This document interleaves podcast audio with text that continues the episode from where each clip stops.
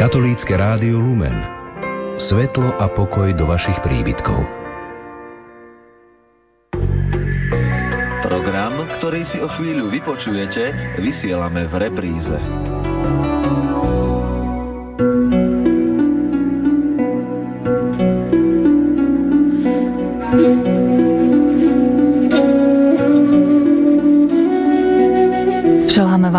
Večer, vážení poslucháči. Počas dnešného dňa, keď si pripomíname Sviatok všetkých svetých, by sme chceli upriamiť vašu pozornosť na tých, ktorí sú nám, obyvateľom Slovenska, najbližší. Narodili sa alebo pôsobili na našom území a zanechali pre ďalšie generácie svoj vysokomorálny odkaz. Obmedzený 90-minútovým vysielacím priestorom vám pripomenieme aspoň niektoré z osobností, ktoré patria medzi našich orodovníkov. Nerušené počúvanie vám želajú Jaroslav Fabián, Diana Rauchová a od mikrofónu redaktorka Mária Čigášová.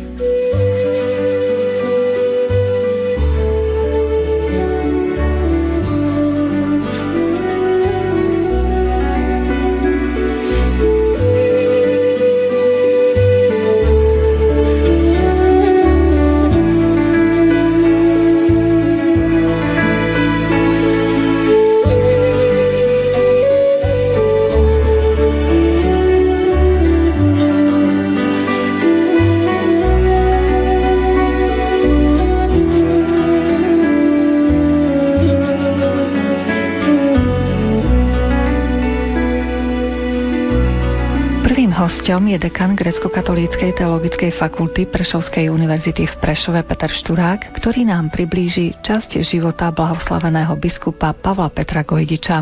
Blahoslavený biskup Pavol Petr Godič sa narodil 17.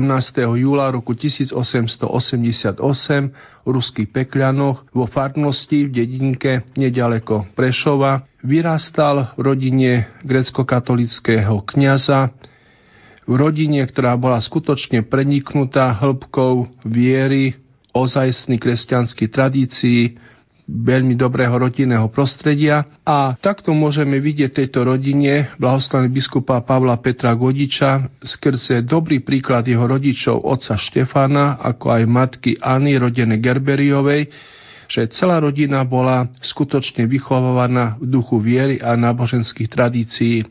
Blahoslavný biskup Godic sa narodil poradi ako tretie dieťa. Jeho staršími súrodencami bol brat Štefan a Kornel a po jeho narodení ešte do rodiny pribudla sestra menom Helenka. Asi po dvoch rokoch raného detstva jeho otec Štefan bol preložený na väčšiu farnosť do Cigelky nedaleko Bardejova, kde mladý Peter prežil svoje detstvo. Tu vlastne začínali jeho základné školské povinnosti, základné vzdelanie, ktoré nadobudol Cigelke, Bardejove, neskôr Prešove. Pokračoval gymnáziálnych štúdia práve v spomenutom poslednom meste Prešove, ktoré ukončil s vynikajúcim prospechom. Tu by som na rád veľmi zdôraznil už ten základný rozmer neskoršieho biskupa, že pri vynikajúcom prospechu a štúdiu bola veľmi jasná črta jeho života už ako študenta, tá hlboká nábožnosť, ktorá ho sprevádzala celý život.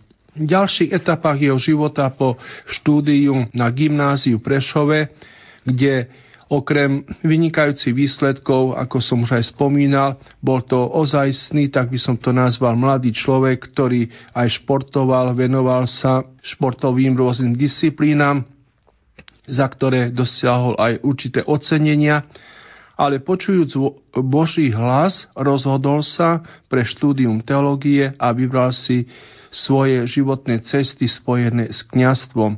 Možno to bolo aj určité prekvapenie pre jeho rodičov, nakoľko obidvaja starší bratia, spomenutí Štefan a Kornel, už študovali teológiu a boli rozhodnutí pre kňastvo.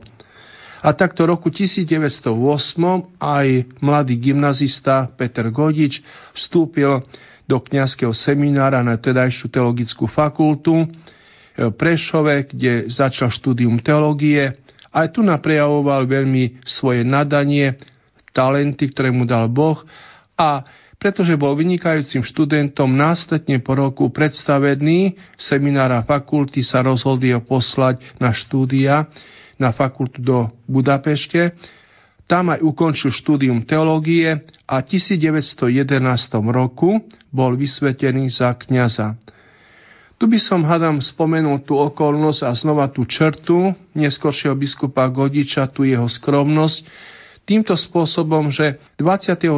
augusta prijal vysviacku kniazku spolu so svojím bratom Kornelom Prešovskej katedrále a následne na druhý deň boli kniazské primície prvej svete liturgie, čo hovorí o jeho príslovečnej také skromnosti, že neboli to veľké prípravy na primičnú slávnosť, hoci jej dával ozaj veľmi veľkú dôležitosť, čo sa týka tej hĺbky teologickej nazerania na kňazstvo aj na samotné tajemstvo Eucharistie.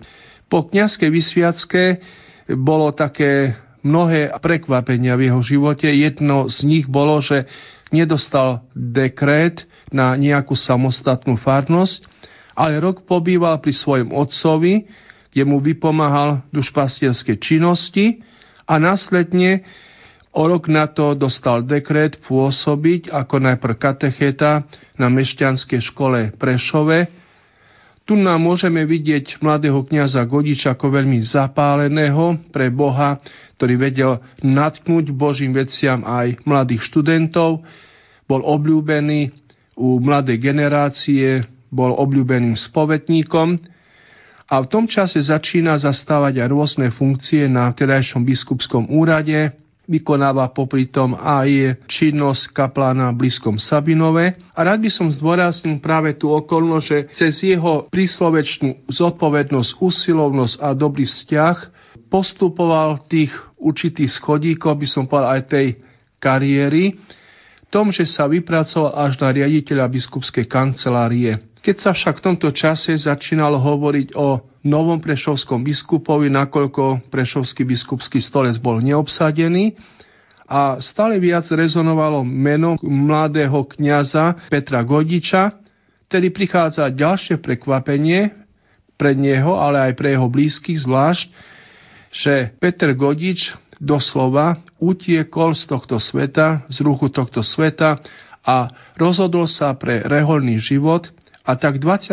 júla roku 1922 vstúpil do bazilianského kláštora na Černieče hore blízko Mukačeva, kde začal rehoľnú mnízku formáciu s rozhodnutím, že stať sa jednoduchým reholníkom, ktorý bude zasvetený plnosti Bohu, modliť sa za murmi kláštora, konať po prípade misie medzi veriacim Božím ľudom, ale nie žiadne úradné veci a nejaké, by som povedal, funkcia poslania, nevynímajúc biskupskú hodnosť.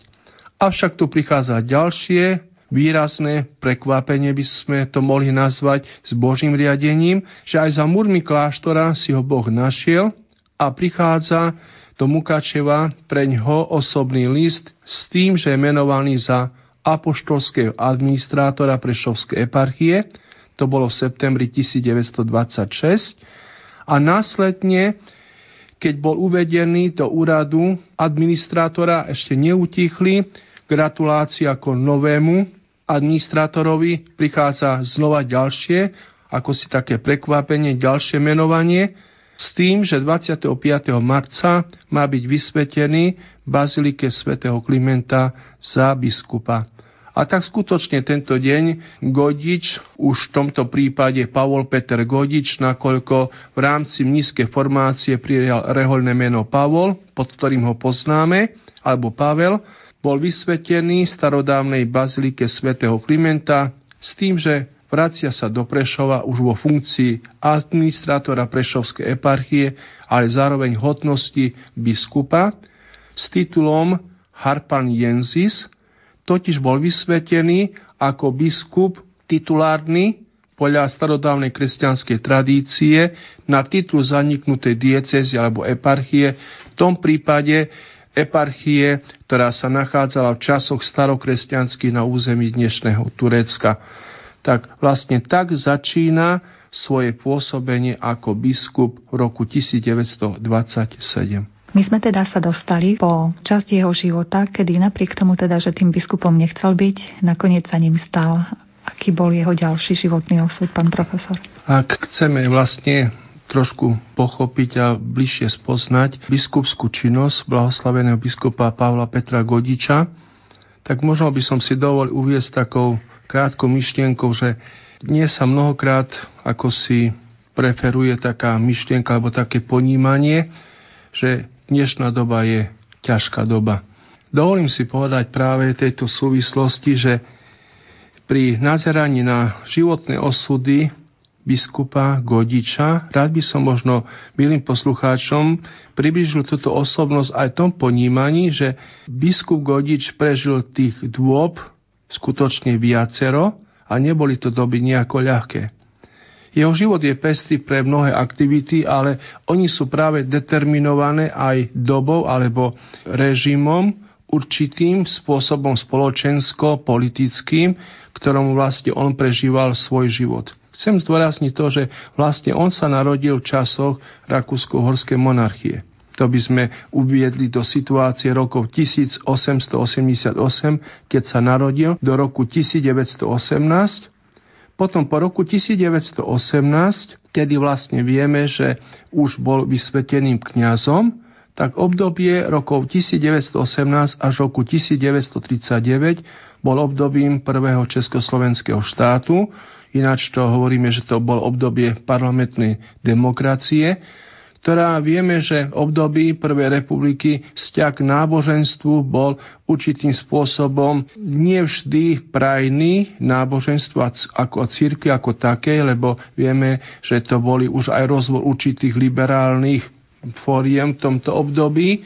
A ďalšou etapou v jeho živote bolo to, keď hovorím o týchto dobách, bol obdobie rokov 1939 až rok 1944 až 45, kedy znova doba bola iná v jeho živote, pretože sme už v situácii slovenského štátu období druhej svetovej vojny, čiže to už máme ďalšiu etapu jeho života.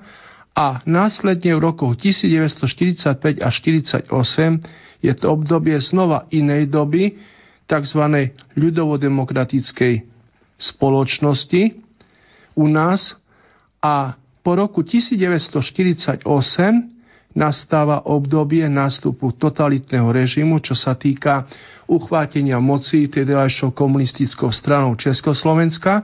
Čiže tým som chcel vlastne vyjadriť túto skutočnosť, že všetky aktivity a činnosť biskupa Godiča musíme vidieť práve v jednotlivých dobách a jednotlivých tých režimoch ktoré skutočne veľmi determinovali jeho biskupskú činnosť. Ja by som to možno vyjadril jedným takým slovným vyjadrením, že v všetkých týchto dobách, aké boli priaznivé alebo nepriaznivé pre rozvoj všetkých aktivít biskupa Godiča, dovol by som si povedať, že pri všetkých týchto počinoch biskup Godič nikdy nehľadal seba, svoje dobro, ale prospech blížnych. Totiž celé svoje biskupské počínanie realizoval duchu hesla, ktoré si vybral ako novovysvetený biskup. A jeho heslo bolo veľmi krásne, veľmi hlboké, vyjadrené slovami Boh je láska, milujme ho.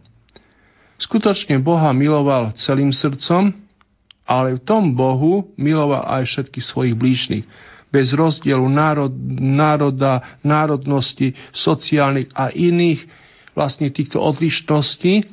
A dostalo sa mu jedného z najkrajších titulov, ktoré nie sú nejako tituly, povedzme, akademické alebo aké, ale titul, ktorý mu dali samotní veriaci a dovolím si konštatovať, nie iba veriaci, ale ľudia, ktorí sa s ním stýkali, ktorí s ním mali možnosť sa stretnúť, dostalo sa mu takého zvláštneho, ale veľmi nádherného ocenenia by som povedal titulu, že volali, že to je biskup zlatého alebo dobrého srdca. A druhé takého pomenovanie bolo, že to bol otec sirvot a chudobných.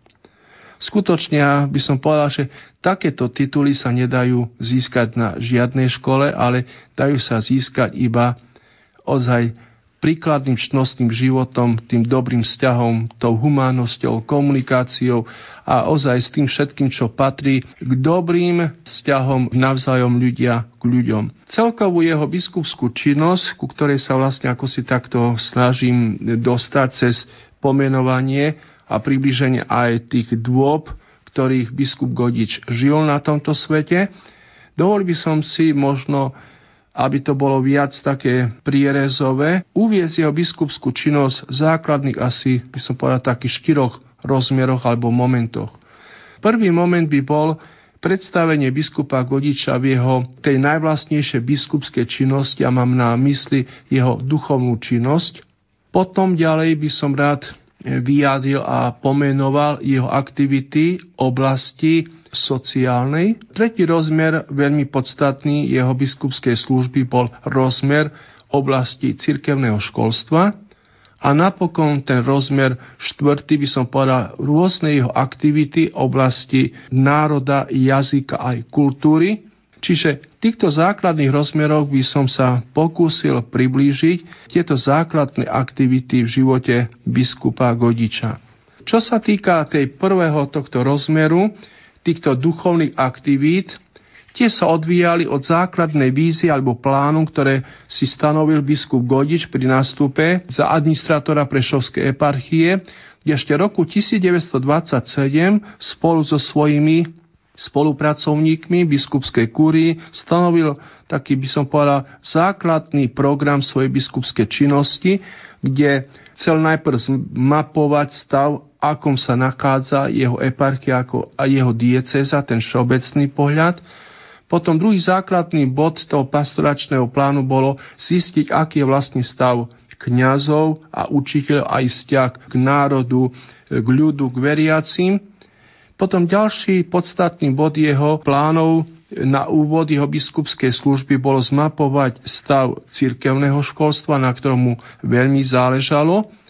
Potom to bola samostatná starostlivosť o chrámy a napokon to bolo rozdelenie diecezy eparchie do dekanátov, aby múdre organizačné členenie, čo sa týka eparchie, prinieslo čo najbližší kontakt veriacich s kňazmi a cez nich aj so samotným biskupom.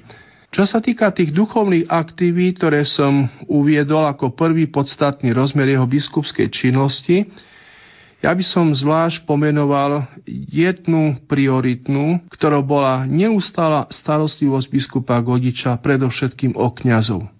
To bola podstatná línia jeho duchovnej starostlivosti kňazstvo.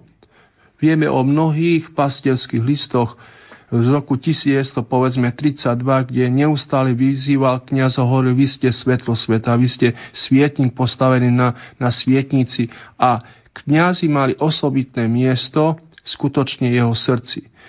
Vo výraze tej duchovnej činnosti a starostlivosti o kňazov veľmi dôležitou líniou jeho spirituality, ku ktorej viedol aj svojich kňazov, bola spiritualita v troch základných rozmeroch – a to spiritualita vyjadrená v úprimnom vzťahu k Eucharistii.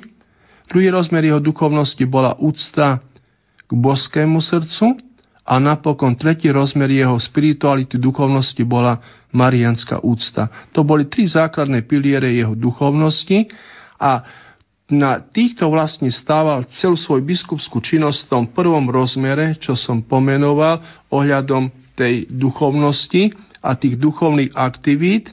A možno na záver na potvrdenie, ako si e, jeho osobnosti a výrazu toho, čo som teraz vlastne vyjadril, bolo aj to, že keď boli slávené 60 biskupa Godiča, to bolo v roku 1948, tak je zachovaná taká pamätná reč, kde tieto reči boli spomenuté E, slova, ja to sa pokúsim vyjadriť tak vlastným vyjadrením, tým, že nepresnou citáciou, kde odznelo na osobnosť biskupa Godiča asi slova v tomto význame, že máme biskupa Eucharistie, jeho najvlastnejším miestom, kde prebýva, kde trávi najviac času, je bohostánok a kľakátko, na ktorom trávi pred Eucharistickým Kristom najviac a najviac času. Bol som len sám a predsa s priateľom. Znie to tak čudne. Viedli sme rozhovor, vravel len on. Znie to tak čudne. Dával mi zdravie, s príchuťou jedu, núkal mi radosť, s podnosom blenu a rúcal prekážky, odstaval nové najmilší priateľ môj v noci i vodne. Nad sebou pán a predsa voková, znie to tak čudne. Na tvári úsmev a v srdci žiaľ, znie to tak čudne. Rozohrial telo a skladil dušu, Dal silu do reči, lež slová sa kníšu, bol vždy po ruke, hoď sa už chvela, či to bol raj, alebo bieda. O pane, z temnota tône smrti si ma vyviedol. Tá si mi rozviazal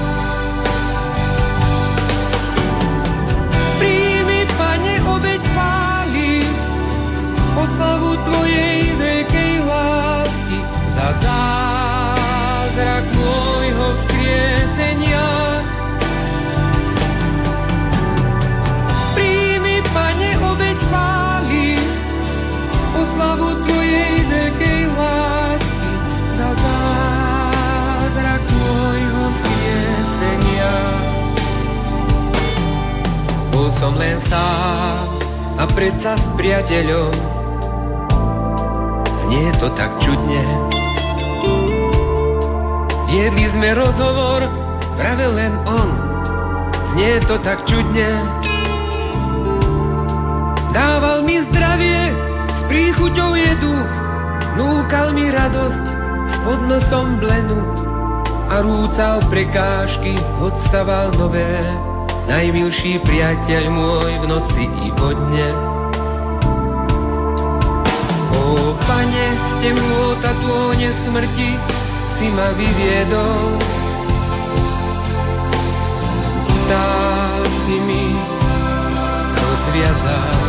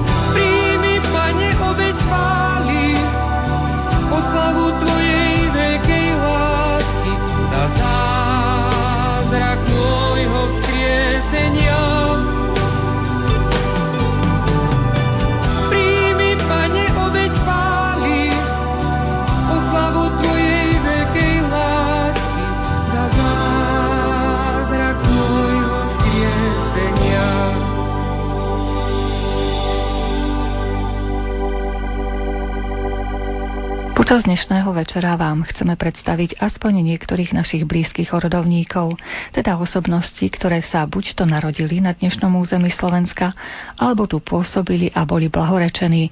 V tomto našom ďalšom vstupe nám o sestre Sáre Šalkaházy porozprávajú sestry zo spoločnosti sociálnych sestier sestra Martina Ľudmila Magulová a sestra Daniela Kimličková. Saru Šalkahazi môžeme nazvať dieťaťom prelomu 19.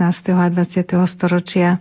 O jej detstve a rodenie nevieme toho veľa, ale aj tie stručné údaje nám tak trošku priblížia e, mesto a obdobie, v ktorom vyrastala a žila. Narodila sa 11. maja 1899 v Košiciach a bola pokrstená presne o mesiac 11. júna v Košickej katedrále. Tá vlastne okolo tej krstiteľnice chodíme denne a to nám tak e, pripomína aj pre nás také vzácne, keď vidíme krstiteľnicu, kde bola pokrstená sestra Sára a aj sestra Margita. Jej otec Lipot bol synom majiteľa známeho hotela Šalkás. Matka bola Klotilda Štillerová, pochádzala z Rakúska. Sára mala dvoch súrodencov, brata Lipota a sestru Jolanu.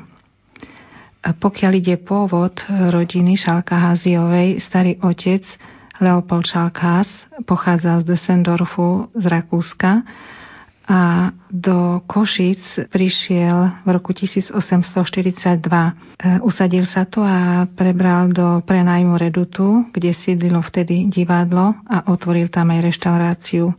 Neskôr, keď urbanistické usporiadanie nariadilo demoláciu tejto budovy, na inom mieste postavil hotel Šalkás, ktorý sa stal skutočnou inštitúciou tej doby. Vlastne bol v takom srdci mesta a bola to uznávaná bašta uhorského umenia počas viacerých desaťročí. Táto funkcia mu zostala aj v čase, keď po predčasnej smrti Leopolda Šalkáza, otca sestry Sáry, pracovala matka Sáry naďalej teda ako členka vedenia na riaditeľstve tejto inštitúcie, ktorá sa potom zmenila na účastinu spoločnosť.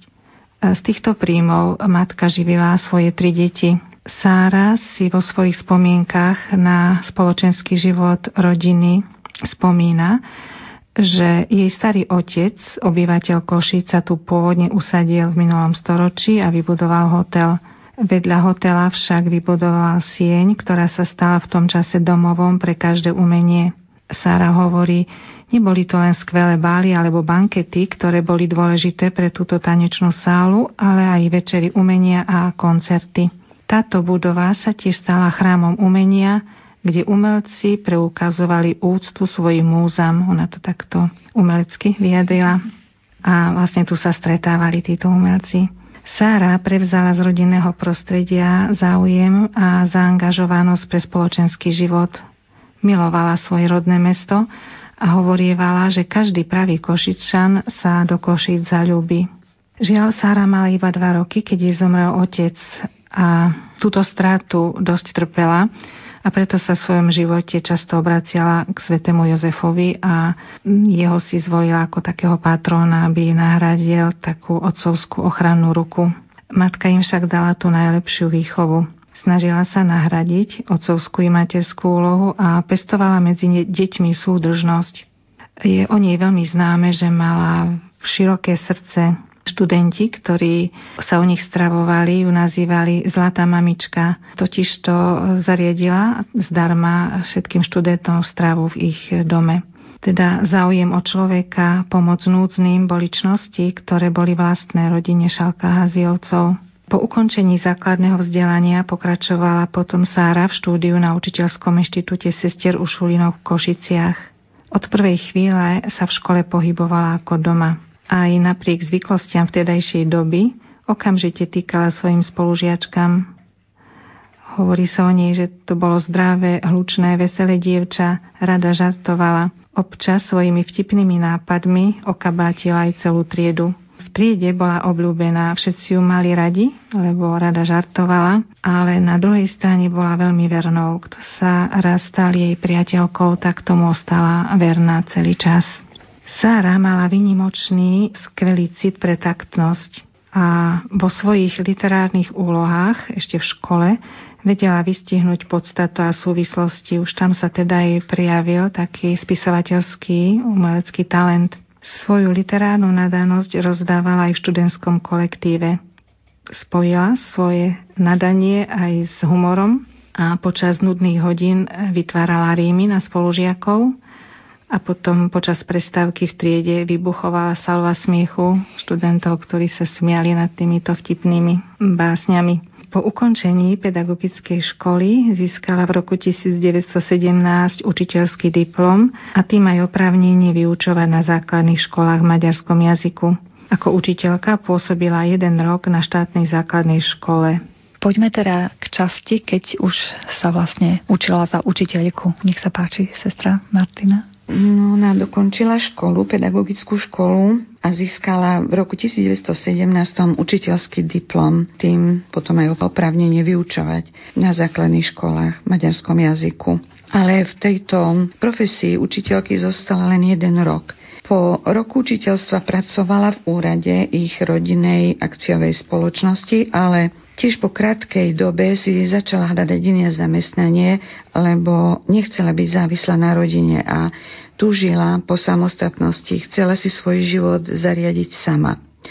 A to potom realizovala tak, že začiatkom roku 1920 začala kurz kníh viazačstva u známeho knihviazača Jana Pintera tu v Košiciach na Alžbetenej ulici a tam sa stala knihviazačkou. V tomto pracovnom prostredí získala nezaplatiteľné odborné znalosti aj cené skúsenosti, ale zároveň na vlastnej koži prežívala, čo znamená byť opovrhovaným človekom. Starší učni ju využívali tým, že im robila posluhovačku, nakupovala cigarety, noviny a ako sama hovorí v svojich spomienkach, v svojom denníku, v svojich zápisoch, tak um, bolo to pre ňu teda ako tvrdé, ale nazvala to tiež pozitívne to brala, lebo povedala, že to bola vysoká škola reality života. Tam spoznala a postupne jej rozvíjala schopnosť vidieť sociálne problémy,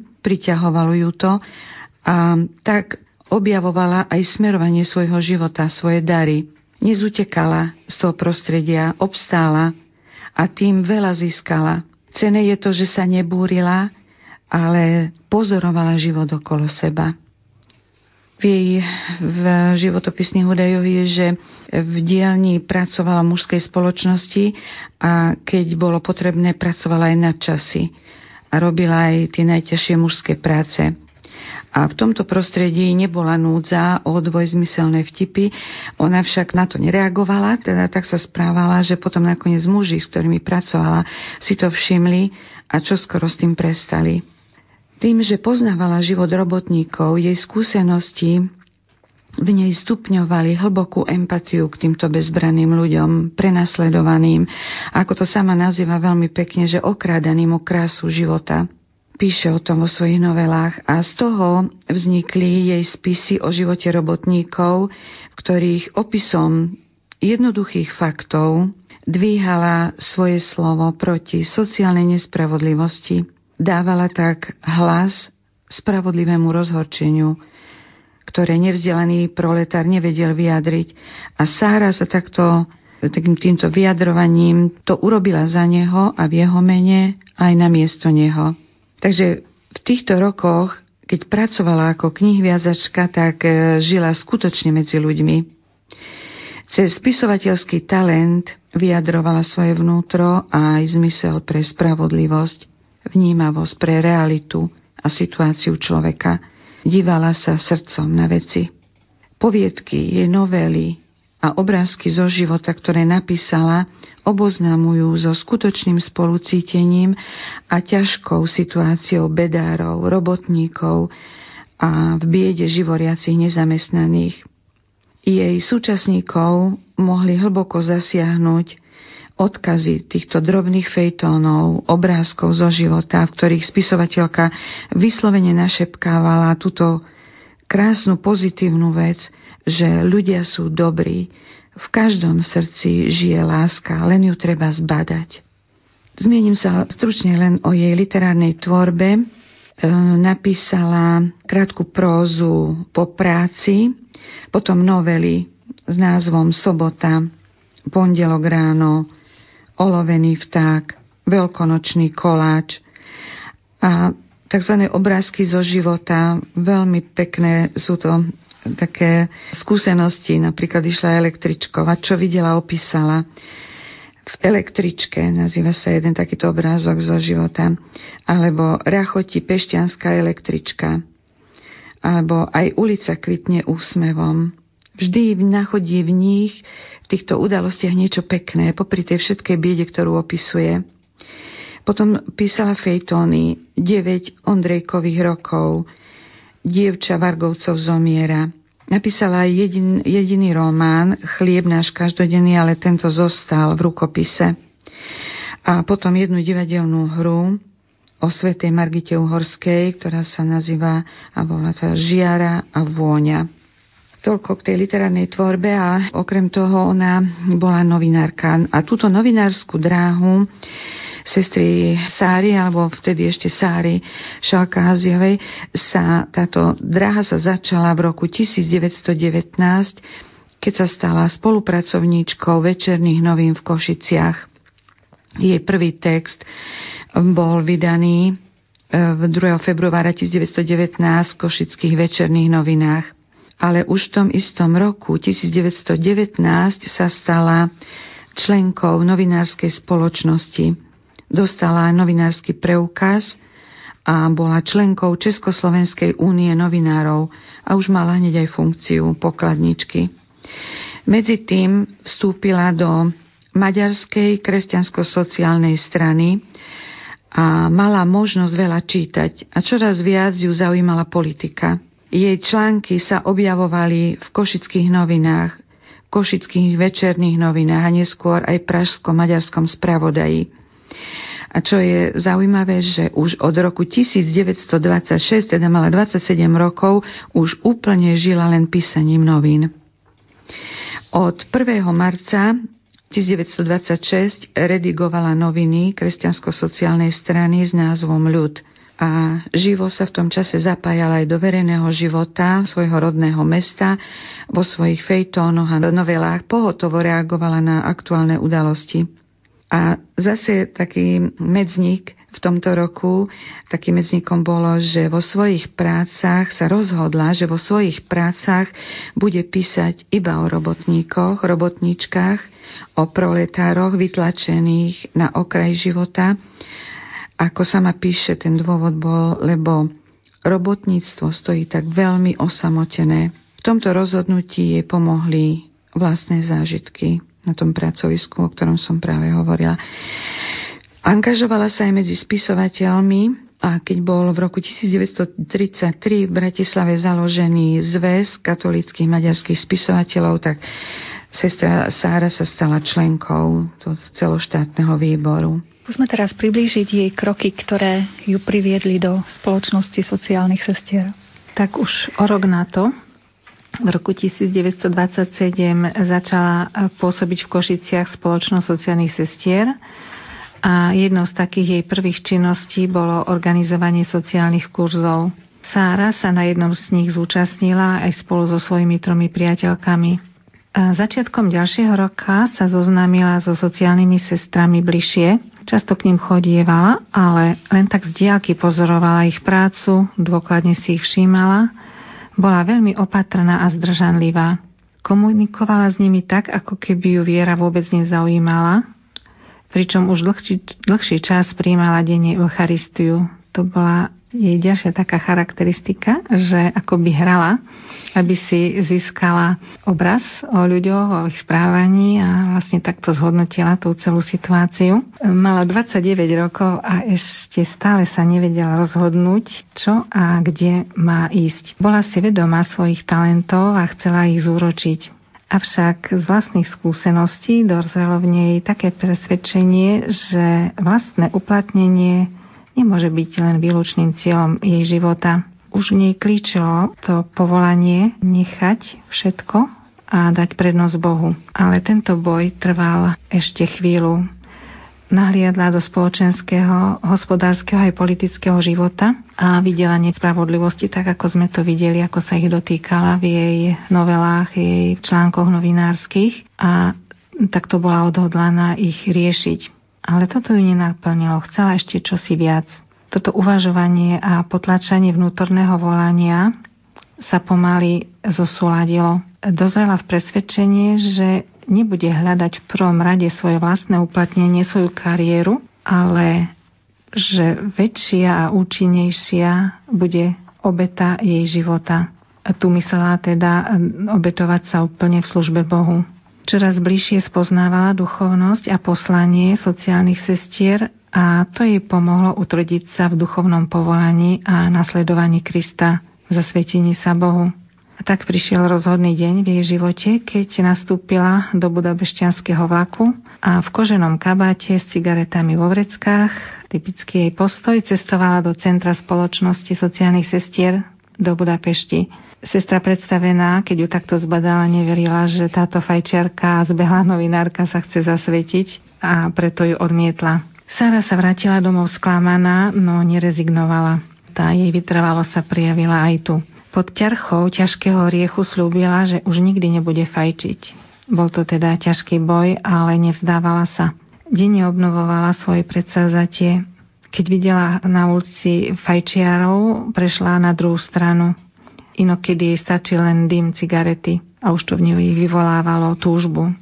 Ale postupne u nej klesá hlad po nikotíne, vytrvala. Opäť požiadala o prijatie do spoločnosti, tentoraz úspechom. A tak 6. februára 1929 bola prijatá do spoločnosti sociálnych sestier. Viac než príbeh je náhodný mi stenie, že ja práve mať milo smiem, že som prišla na svet tak ako ty. Ten istý deň mal si krásny plán, so mnou nádherný plán, celkom tvojmu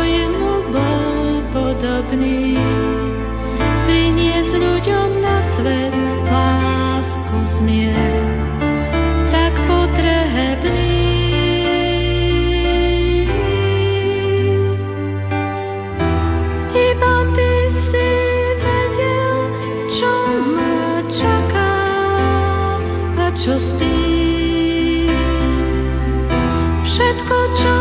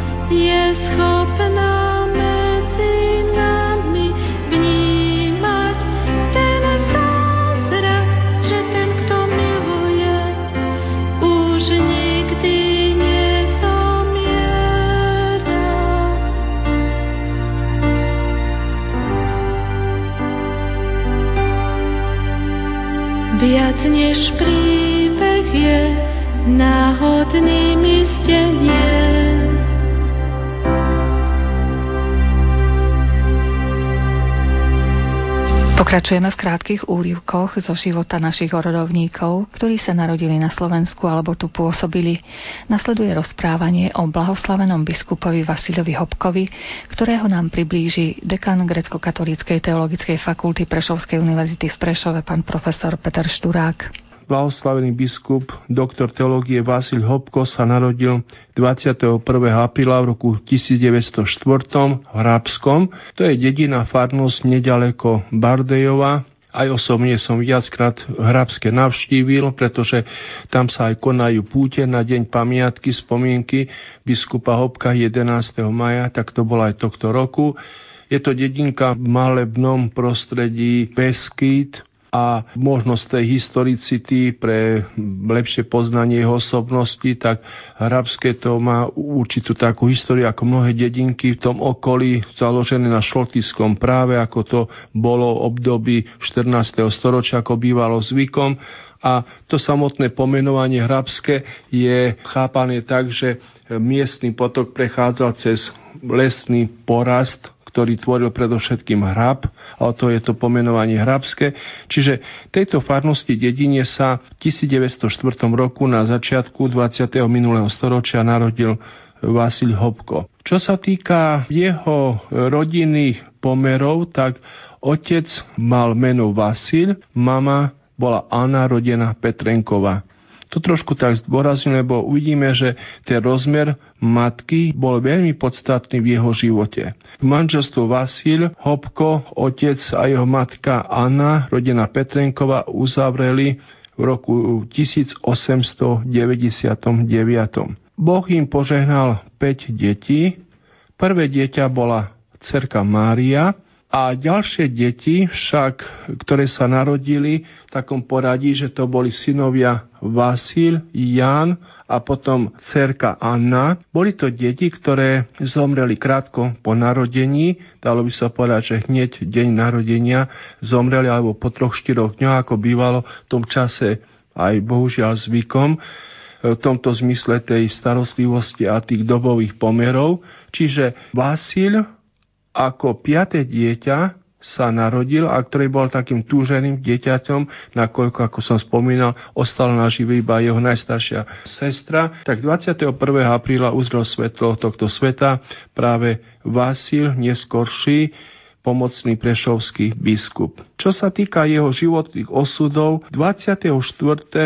apríla, 3 dní na to, bol v miestnom chráme, bol pokrstený, Matrika Dobová hovorí, že ho krstil otec Michal Čisárik. Čo sa týka ďalších však jeho životných osudov, to by som rád trošku tak uviedol, že niekedy máme takú možno trošku milnú predstavu, že tí svätí a blahoslavení to mali v živote ľahké. A keď to mali ťažké, tak až tedy, keď boli kňazmi alebo keď boli biskupmi, ale ináč ich detstvo, mladosť, to bol radosť žiť, rozprávka, ale keď sme sledovali aj biskupa Godiča, ono to tak nebolo a v prípade životných osudov biskupa Hopka vôbec nie.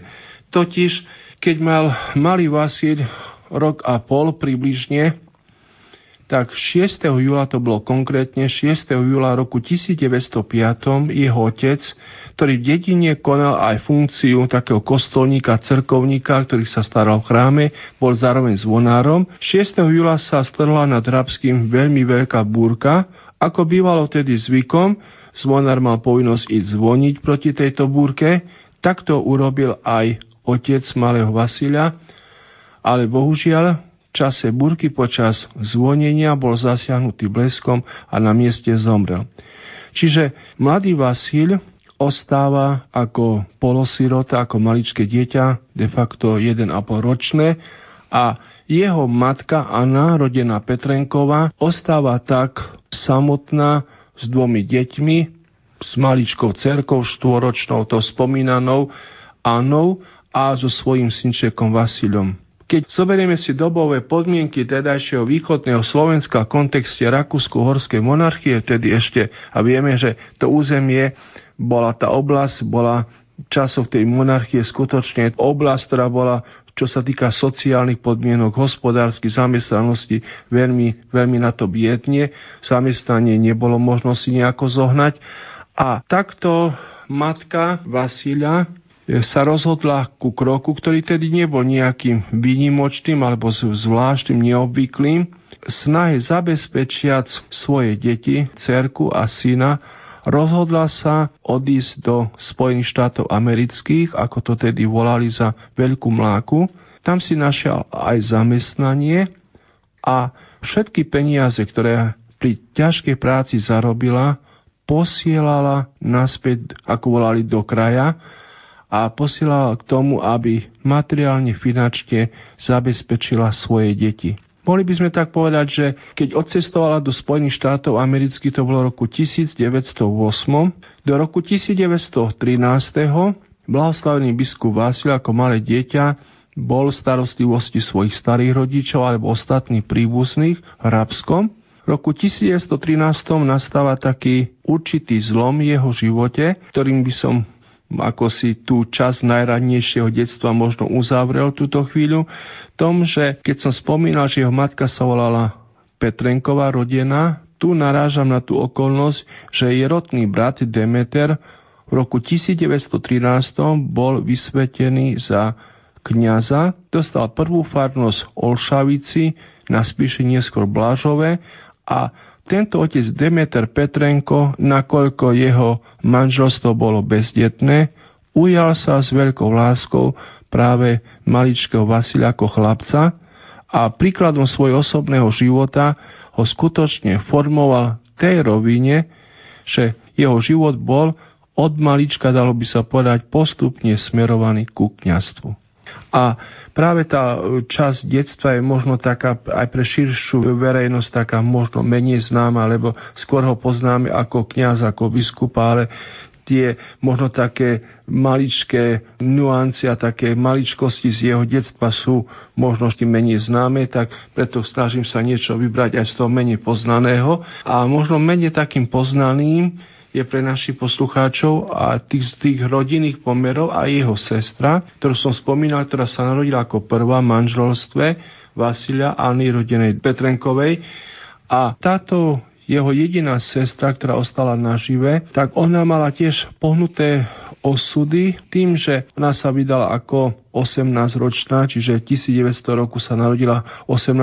roku vstúpila do manželstva a potom následne 3 roky na to odišla do Spojených štátov amerických so svojím manželom a zaujímavosťou je to, že matka potom, keď vycestovala a vlastne keď bola vlastne Amerike, tá je dcera, prišla k nej a pracovali jej v tom istom štáte New Jersey, aj tej istej fabrike, ale táto jeho rodná sestra Anna potom v manželstve mala dvoch synov, Bohužiaľ tiež prvý syn im veľmi zomrel ako maličké dieťa, ostal iba jeden.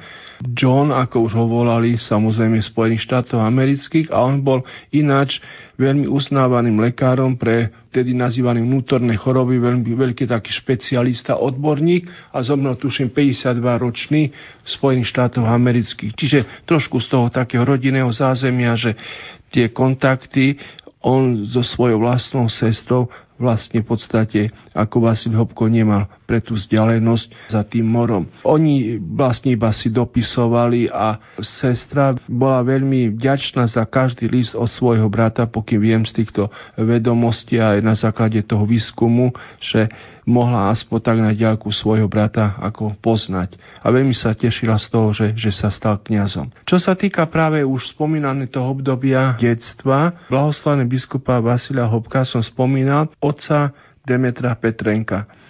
Je to skutočne taká vynikajúca osobnosť, čo sa týka kňaza. Som ho začína pôsobiť Olšavici na Spíši, neskôr bol preložený do Blažova. Spomínam tieto farnosti preto, lebo Mladý Vasil Hopko trávil svoje mladé roky, zvlášť potom čas prázdnin u svojho uja Petrenka a veľmi rád si spomínal na tieto farnosti, na život veriacich a tam vlastne tento jeho život ako mladíka študenta týchto farnostiach, ktoré boli známe aj svojou takou trošku aj tradičnosťou a takou aj e, tom dobrom slova zmysle tou takou živou vierou, že to všetko bolo to, že ho viedlo ku kňastvu. Spomínaný otec Demeter Petrenko je známy aj tým, že nakoľko to bol veľmi dobrý pastoračný kňaz a organizátor, bol potom biskupom Gojdičom preložený do Levoče a on stal pri zrode a systematizovaní grecko-katolíckej farnosti v Levoči. Tam aj zomrel v roku 1951 dalo by sa povedať, veľmi krátko po Prešovskom sobore a je aj dnes pochovaný na Levockom mestskom cintoríne. Spomínam tohto otca Demetra preto, ako si takto, lebo vieme zo spomienok biskupa Vasilia Hopka, zvlášť z jeho listu, keď mal 70 rokov a keď dostal sa mu viacerých blahoželaní, tak tedy Vasil Hopko ako biskup mnohokrát zdôrazňoval, keď sa vracial spomienka na svoje detstvo a mladosť, tak s veľkou úctou vždy si spomínal na otca Demetra Petrenka vždy o ňom hovoril s veľkou danosťou a s veľkou láskou, že ako sa ho ujal, ako sa staral, ako dával príklad svojho kniazského života. Čiže tento otec Petrenko ako jeho ujo bol veľmi veľkým príkladom pre biskupa Hopka. Čo sa týka jeho ďalších životných ciest, tak z toho raného detstva prichádzame k rokom školským. V roku 1910 začal navštevovať najprv tú základnú školu ešte Hrabskom, potom jeho kroky viedli do, dalo by sa povedať, blízkeho Bardejova a z Bardejova potom pokračoval po ukončení základnej školy, pokračoval štúdiu na gymnáziu Prešove na tedajšom evangelickom gymnáziu. Tam vlastne dosahoval veľmi dobré úspechy a zmaturoval s vynikajúcim prospechom. Čo sa týka tie maturity situujeme jeho stredoškolské štúdia ako do roku 1923, kedy ukončil to štúdium. Počas gymnáziálnych štúdií tu by som rád možno spomenul tú okolnosť, keď sme ako si mali súvis s biskupom Godičom, že sú zachované tie výpovede a svedectvá aj z jeho, jeho vlastné, ale aj súčasníkov, že počas gymnáziálnych štúdií jedno z takých najemotívnejších situácií alebo udalostí v živote boli tie, keď mohol, ako sám to vyjadril, ministrovať biskupovi Godičovi ako študent pri liturgiách. A tam už to bolo veľmi krásny príklad Godiča, ako biskupa, ako by som povedal už v tom čase chápané ako veľmi duchovného biskupa, ktorý vedel upútať a vedel svojim príkladom strhnúť. A Hopko si takto spomína, že to boli jedné z najkrajších chvíľ, keď mohol ministrovať pri svetých liturgiách práve biskupovi Godičovi. Čo sa týka ďalších jeho vlastne životných osudov, tak počas gymnaziálnych štúdií znova sa vraciam k týmto farnostiam Olšavica Blažov, zvlášť druhej menovanej. Vieme o tom, že neskorší biskup Hopko už počas gymnaziálnych štúdií, keď jeho cesty de facto smerovali ku kňastvu, tak tam práve na Fáre Blažové získal prvé také ozajstné kontakty, povedzme kňaz veriaci a takto vlastne ho oslovilo, že po skončení gymnaziálnych štúdií sa rozhodol pre cestu kňazku. Čo sa týka tej kňazskej cesty, tak ja by som iba možno tak uviedol tie základné jeho smerovania, lebo aj jeho cesta ku kňastvu bola cez štúdium teológie tiež taká, by som povedal, trnistá a trošku ináč, ako by sme si možno v prvom rade tak predstavovali. Totiž mám na mysli to, že keď začal štúdium teológie, tak v druhom ročníku dostal povolávací rozkaz k vojenskej službe, čo dnes nebýva, a on dostal ten povolávací rozkaz do Prahy. Čiže bolo to cudzie prostredie pre ňoho a v tomto prostredí ako študent teológie konal tú vojenskú službu. Bolo zaujímavosťou to, že on tam, dalo by sa povedať, dnes to majú bohoslovci ako pastoračný ročník, kde idú, aby trošku sa etablovali vo svete a získavali aj iný pohľad na svet, iné skúsenosti. Tak, dalo by sa povedať, to bol pastoračný ročník, dnešnom ponímaní pre ňo, ale tu sa ukázala tá veľká angažovanosť a taká dynamika v jeho živote a taký, taký zápal pre službu Bohu a cirkvi, že vieme zo svedectiev dobových, zvlášť doktora Parkaniho, že nebolo nejakou zvláštnosťou, keď na grecko-katolické bohoslužby v chráme Šiklopech, vtedy tam sa to slúžili, prišiel ako mladý bohoslovec Vasil Hopko celou veľkou skupinou vojakov. Že to vedel tak zorganizovať, zmanéžovať, dnes by sme povedali osloviť, že vedel to ich strnúť a mnohí bolo možno iného bradu a tak ďalej. Vedel, že poďte, ideme a už vlastne to spomínam preto, lebo keď postúpime potom ku samotnej kňazskej službe, budeme vidieť, že ako nový kňaz, mladý kňaz, Hopko sa ocita znovu v Prahe. To je preto, lebo to prostredie už mal zmapované a bolo vidno, že vie sa tam orientovať, hoci to prostredie praské bolo veľmi ťažké, lebo tam nebola systematizovaná grecko-katolická farnosť. Čo sa týka však týchto teologických štúdií, tak zvlášť si neskorší biskup Hopko, znova sa vraciam k tomu, veľmi rád sa spomienka vracal k tomu, ako tráve prázdninové dni u svojho uja Demetra Petrenka.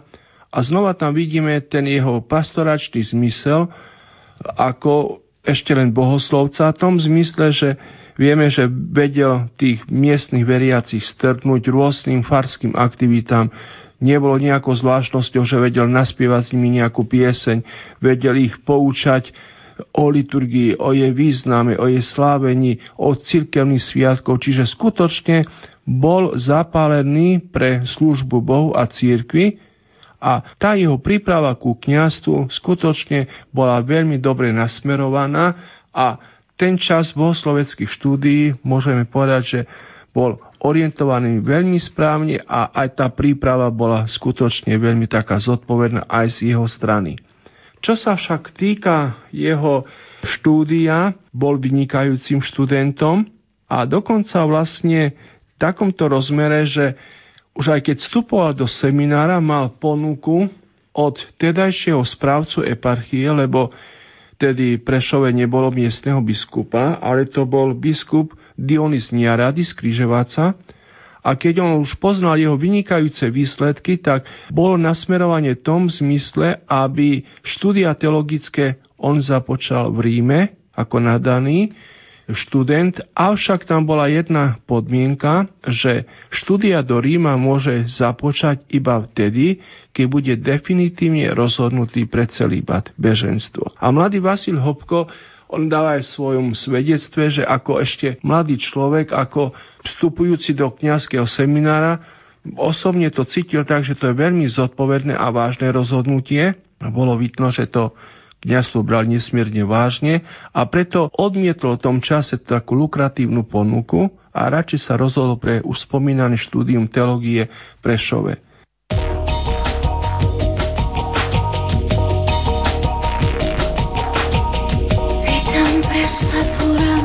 Iter paratum ut videntes Iesum et laus Deo Patri sumo Christo Decus Spiritui Sancto.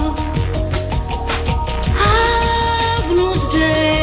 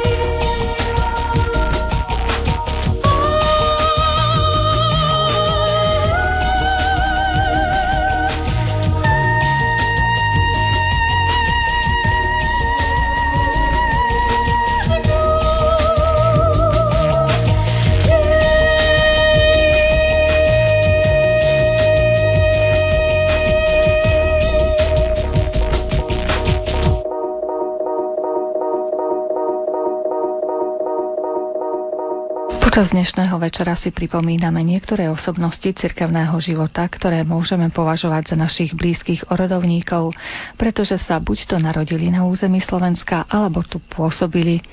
Patrí medzi nich aj blahoslavený Dominik Metod Trčka.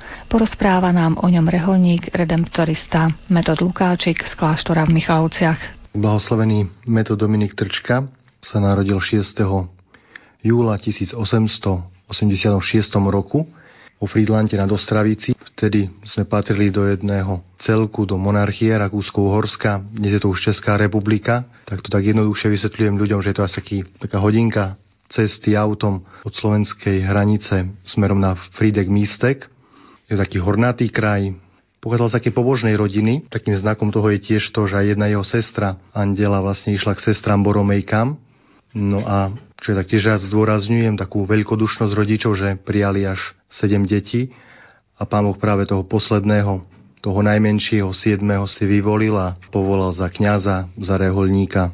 Dostal dobrú kresťanskú výchovu svojej rodine a rád spomína ešte ako bol slovec na tie chvíle vlastne v rodinnom kruhu, také pokojné, kedy vlastne sa dávali pospolu, môžem aj zacitovať jeden taký jeden list jo, zo seminára svojim rodičom, ktorý o tom tak vydáva také pekné svedectvo.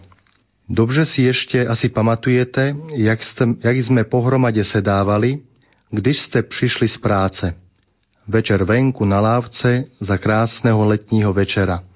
Kdy umlkl hluk dnes, slunko zapadlo za Ondřejík a pod lípkami rozhošťoval se posvátny mír. To byly slastné chvíľky, tehda sme si všichni cítili tak blízkymi, blaženými a zvláště ja – kdy jsem se krčil medzi tatínkem a maminkou, kdy mi hlava spočinula na ramiene mamičiném a ja aj sem blažene usínal. Takže na takú peknú, pokojnú atmosféru v rodine proste spomínal, aj to si vlastne tak odniesol zo svojej, zo svojej rodiny. Základnú školu navštevoval tej svojej rodnej obci vo Friedlante, potom neskôr začal gymnázium v nedalekom místku, no a už v roku 1902-1903 v šiestom ročníku nastúpil do juvenátu redemptoristov. Bolo také, môžeme povedať, cirkevné gymnázium, ktoré vychovalo chlapcov s myšlienkou na kňastvo, na konci ktorého sa potom rozhodovali, či vstúpia do seminára, alebo nie. Tak on potom na ďalší rok, 1903, sa vlastne rozhodol preto tiež reholné povolanie, vstúpil k redemptoristom a začal noviciát v Bílsku. 25. augusta 1903. No a potom ročnom noviciáte, čo je taká vlastne ročná príprava v kláštore na ten rehoľný život, tak zložil 25. augusta 1904 svoje prvé rehoľné sľuby, čím sa zasvetil Pánu Bohu. A tento dátum, tak trošku posme už posme predbehnem, sa stal vlastne aj dnešným jeho takým sviatkom, liturgickým sviatkom, keď sa stále 25. augusta slávi jeho deň katolíckej cirkvi tu na Slovensku. Po noviciate pokračoval už v seminári v tých filozoficko-teologických štúdiách v Obožišti. To je nedaleko Prahy, asi tak 70 km na juh od Prahy. Tam bol seminár? Tam bol náš redemptoristický seminár, áno. Aký bol študent, ak máte nejaké informácie o ňom? Víte, že zdá sa mi, že skôr taký asi priemerný, ale zase čo ho chválili, bol dosť taký usilovný, snažil sa, snažil sa poctivo proste si plniť svoje povinnosti, študovať, koľko, koľko vládal. V tom seminári je taká dôležitá vec, bol taký spolok študentov, ktorí tak horlili, môžeme povedať, za misie na východe, keďže ako redemptoristi sme misii na Rehoľa, tak vlastne aj oni boli taký, taká skupinka zapálených bohoslovcov, ktorí mysleli, že v budúcnosti pôjdu pracovať si vlastne na východ medzi východných kresťanov. Modlili sa na tento úmysel, učili sa dokonca aj tie slovanské jazyky, chorvátsky, srbsky. No a on patril tiež vlastne do tej skupiny. No a vieme, že potom vlastne pán Boh, môžeme povedať, akoby tak po niekoľkých rokoch ozaj vypočul tie jeho modlitby, tie jeho mladické túžby, že predsa len na ten východ sa dostal najprv na Ukrajinu, potom tu na východné Slovensko a väčšinu svojho života vlastne strávil pôsobení medzi grecko-katolíkmi. No a po seminári 17. júla 1910 bol spolu s troma spolubratmi vysvetený praským arcibiskupom a kardinálom Leom Skrbenským na kňaza.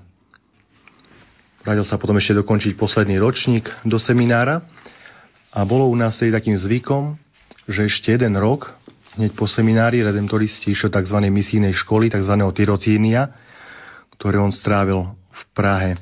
Bol tzv. druhý noviciát.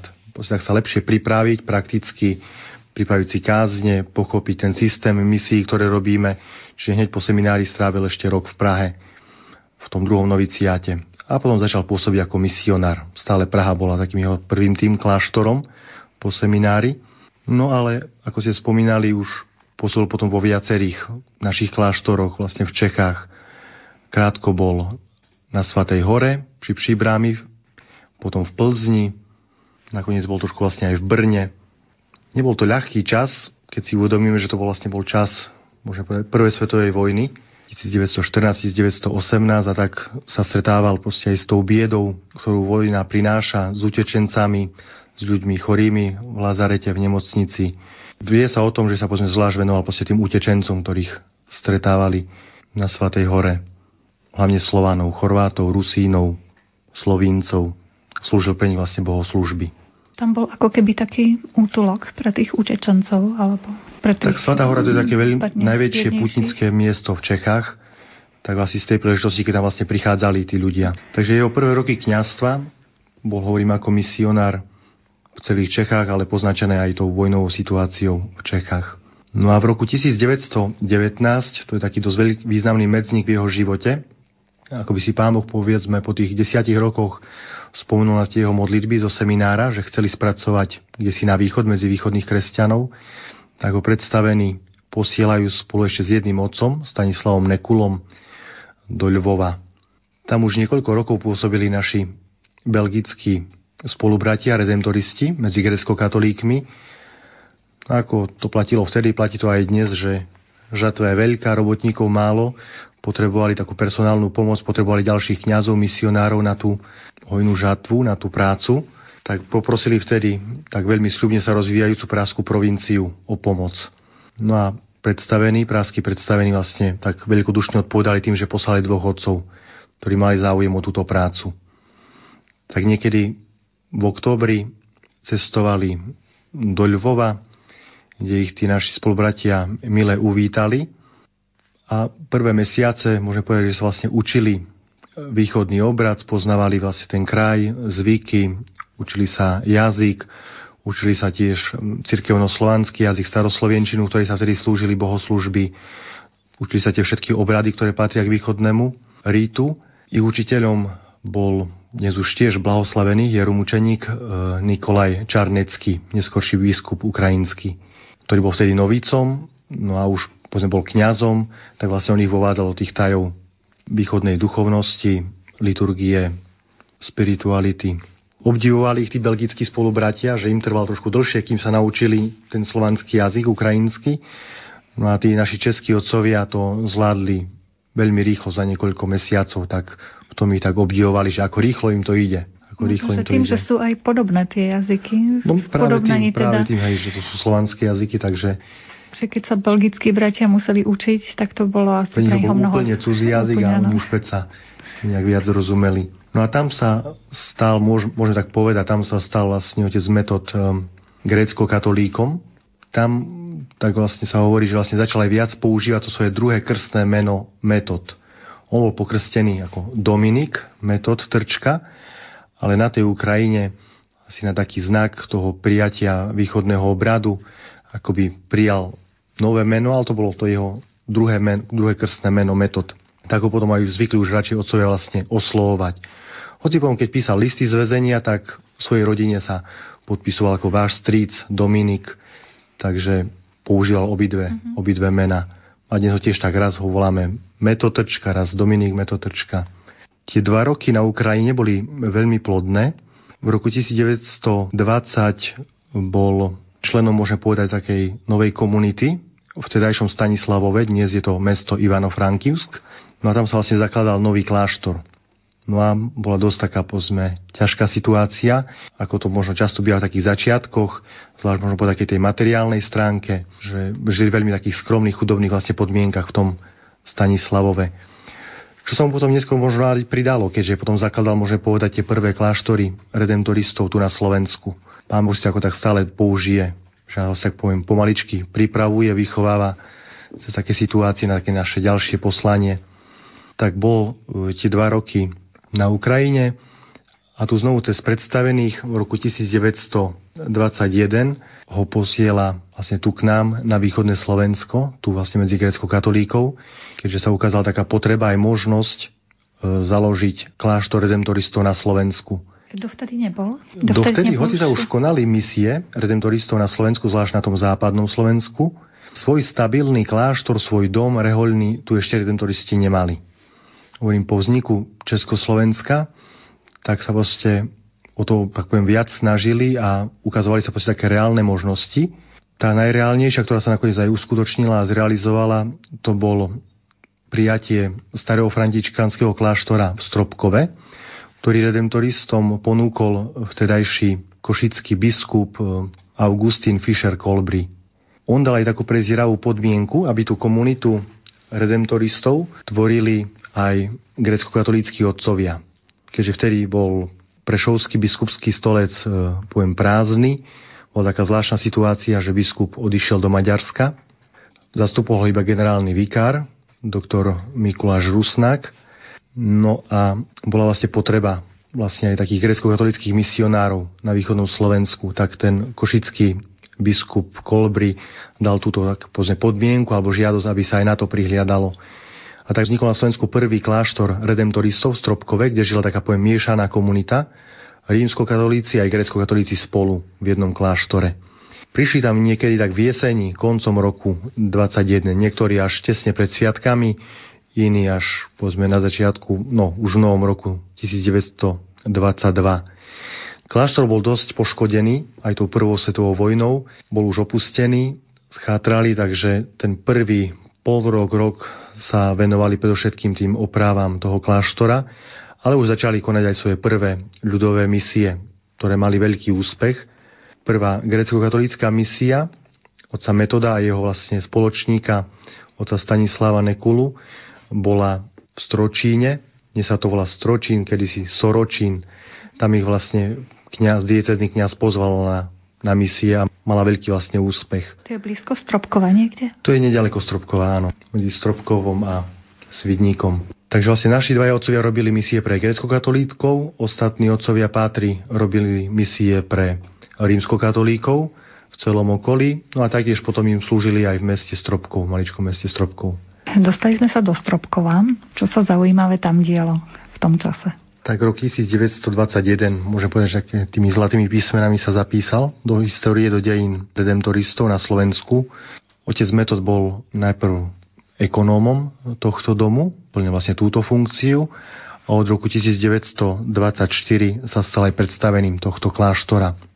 Tým vlastne predstavení dali najavo v Prahe, že si veľmi prajú, aby táto misia medzi grecko-katolíkmi sa ako tak silnejšie rozvíjala No a prichádzajú aj ďalší otcovia z Čiech, aby posilnili rady grecko-katolíckých misionárov. Otec Cyril Zakopal, otec Musil, otec Ježábek. Tým sa vlastne mohli tak rozbehnúť viac tie misijné práce. Do Stropkova priviezli redentoristi aj prvú oficiálnu kopiu obrazu Matky ustavičnej pomoci. Je to možno najrozšírenejší mariánsky obraz na celom svete, aj vďaka redemptoristom kedy vlastne v 19. storočí blahoslavený pápež Pius IX odovzdal ten obraz redemptoristom s takou prozvou, aby ho robili známym, aby šírili ústup k Pane Márii pod titulom Matky ustavičnej pomoci. No a môžem povedať, že to tak to aj vyplnili a je to nám poviem taká najdrahšia ikona, najdrahší obraz. Sú mnohé tzv. Povedzme, modlitby, noveny, neustále noveny, ktoré robíme u nás tu na Slovensku v stredu, každú stredu kde sa prednášajú také rôzne modlitby, prozby k Matke ustavičnej pomoci, ale vo svete je to tiež známy taký deň mariánsky, sobota, na Filipínach, v Írsku, kde aj niekoľko tisícové zástupy každú sobotu prichádzajú na tieto mariánske pobožnosti. No a vtedy redemptoristi, tí naši prví slovenskí redemptoristi priviezli tento obraz, kopiu, vernú kopiu originálu, ktorý sa nachádza v Ríme, v kostole svätého Alfonza, nedaleko Baziliky Santa Maria Maggiore. Založili tam potom aj ružencové bratstvo stropkové, robili duchovné cvičenia pre bohoslovcov, pre rehoľné sestry, misie na prvom mieste, šírili úctu tiež svätého Jozafata ktorý bola taká veľká slávnosť 300 výročie jeho mučenickej smrti. A pomaly, okrem tých misií hlásaného slova, začali aj vydávať náboženskú literatúru. Zvlášť takým pojem bestsellerov na dlhé 10 ročia sa stala misijná knižočka Spasi dušu svoju, ktorú roku 1925 vydali naši otcovia, aby ľudia sa mali z čoho modliť na misiách a potom aj keď skončia misia, aby mali proste tú knižočku s modlitbami doma. Tak bolo to takých prvých 10 rokov veľmi plodnej práce. No aby sa tá misia mohla rozvíjať ešte lepšie, tak sa ukazovala potreba iného miesta, ďalšieho kláštora, keďže Stropkové nebola železnica a nie je tam ani dodnes, tak hľadali iné miesto, kde možno tak bližšie podkarpatskej Rusy, keďže chceli ešte viacej na východ ku grecko-katolíkom, tak nakoniec po takom dlhom hľadaní za najlepšie miesto uznali Michalovce, kde sa kúpil pozemok od grofa Staraja, no a začal sa budovať nový kláštor. Bol to už však čisto grecko-katolický kláštor, Staval sa v rokoch 1930, 1931, 7. septembra 1931 kapitulárny vikár Alexander Stojka posvetil kaplnku v novovybudovanom kláštore a o pár dní neskôr, 10 dní neskôr, protojuhumen redemptoristov z Ľova, otec Jozef Schreivers, posvetil kláštor. Povedal také proroctvo, takú, takú víziu, že keď pán dal taký veľký monastier, že dá i dosť reholníkov, členov do neho. No a tak sa vlastne začala taká ďalšia kapitola v živote otca Metoda, kedy sa presťahovali všetci grecko otcovia do Michaloviec. Jeden myslím, že zostal ešte stropkové, aby slúžil aj tam tým veriacim, ktorí si zvykli prichádzať do kláštora na sveté liturgie grecko-katolícke. No ale väčšina otcov vlastne už bola v Michalovciach, mali svoj kláštor, mohli sa plne proste venovať proste aj tým modlitbám v byzantskom obrade, lebo to bol jeden čas proste aj trošku taký povedzme problém toho spolunažívania, že aj keď chceli nejak tak spolu, ale predsa greckotrici mali tiež iný kalendár, ktorým sa riadili, iný bol služobný jazyk, sviatky, inak povedzme, niektoré pôstne dni vychádzali, takže to proste trošku prinášalo také, také nedorozumenie, také napätie. Takže už v tom Michalskom kláštore tak poviem mohli plne ako si prežívať tú východnú duchovnosť a a tú tradíciu východnej cirkvi. Tam vlastne v tých Michalovciach ich sa stihla aj druhá svetová vojna. Áno, z Michalovec môžeme povedať, sa tie misie ešte viac, tak poviem, rozšírili a čo je také zaujímavé, že nie to nie iba na Slovensku, ale chodili vlastne na tú podkarpatskú Rus, dnešné Zakarpatie na Ukrajine, čiže v Užhorodskej eparchii robili ľudové misie a potom aj v bývalej Jugoslávii v Kryževackej eparchii na tých vlastne dolných zemiach, kde boli tiež grecko-katolíci tak aj tam robili tie ľudové misie. Znovu hovorím, pokračovalo sa v tej vydavateľskej činnosti, zvlášť otec Vasil Musil bol známy takou edíciou bližšie ku Kristovi, kde také drobné katechézy, vlastne takých drobných brožúrkach vlastne ponúkali ľuďom také praktické katechézy ku kresťanskému životu. Otec Metod, môžem povedať, že ako prišiel do Michalovec, stal sa hneď predstaveným kláštora, ale asi bol dosť vyčerpaný po tom budovaní kláštora, tom rozbijaní toho reholného života tam, tak už hneď vlastne aj v 32. roku potom sa stal tam novým predstaveným juhumenom otec e, Cyril Zakopal otec sme to sa stiahol do Stropkova na taký trošku povedzme odpočinok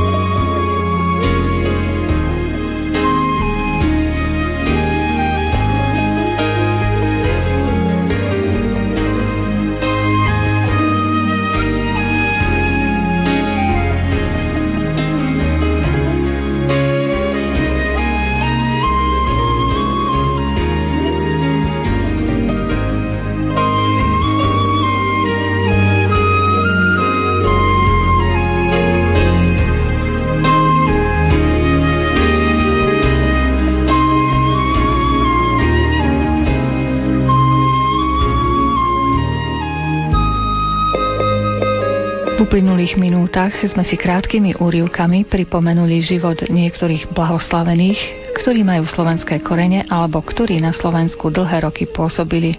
Reláciu pre vás pripravili Jaroslav Fabián, Diana Rauchová a Mária Čigášová. Želáme vám aj naďalej príjemný večer.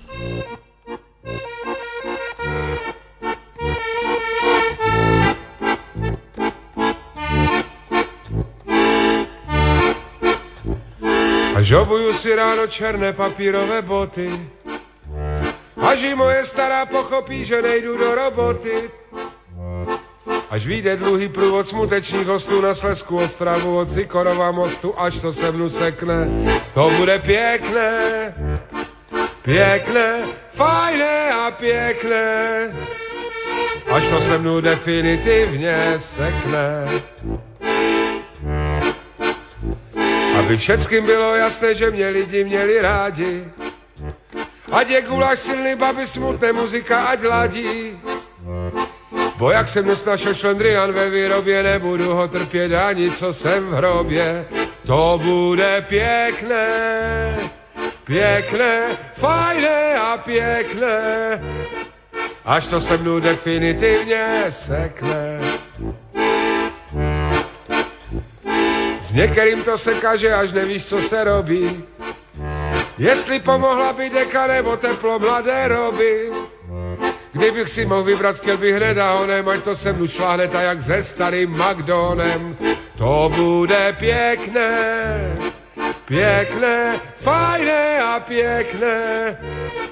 Až to se mnou definitivně sekne. Jediné, co nevím, jestli startku nebo Spartu. Bo bych tam nahoře v nebi nerad trhal partu. Na každý pad sebou beru bandasku s rumem, bo rum nemůže uškodit, když pije se s rozumem. To bude pěkné, pěkné, fajné a pěkné. Až to se mnou definitivně sekne. Já vím, že poženej si, ale kdybys třeba byl, tak hodně na Cibru, kde leží starý Lojza Mil, tak z Lojzu chodili jsme do Orlove na základní školu, farali jsme dolů, tak už doklepem to spolu, až to se mnou sekne.